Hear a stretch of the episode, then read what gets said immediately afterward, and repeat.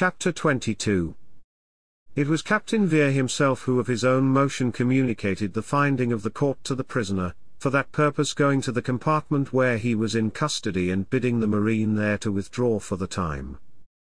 Beyond the communication of the sentence what took place at this interview was never known. But in view of the character of the twain briefly closeted in that stateroom, each radically sharing in the rarer qualities of our nature so rare indeed as to be all but incredible to average minds however much cultivated some conjectures may be ventured.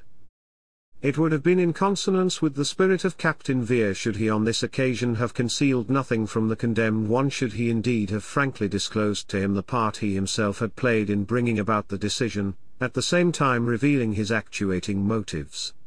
On Billy's side it is not improbable that such a confession would have been received in much the same spirit that prompted it. Not without a sort of joy indeed he might have appreciated the brave opinion of him implied in his captain's making such a confidant of him. Nor, as to the sentence itself could he have been insensible that it was imparted to him as to one not afraid to die. Even more may have been. Captain Vere in the end may have developed the passion sometimes latent under an exterior stoical or indifferent. He was old enough to have been Billy's father. The austere devotee of military duty, letting himself melt back into what remains primeval in our formalized humanity, may in the end have caught Billy to his heart even as Abraham may have caught young Isaac on the brink of resolutely offering him up in obedience to the exacting behest.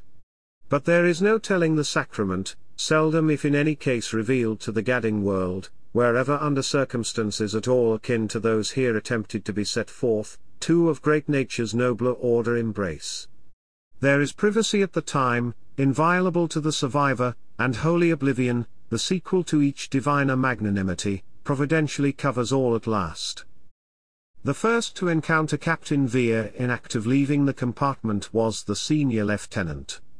The face he beheld, for the moment one expressive of the agony of the strong, was to that officer, though a man of fifty, a startling revelation.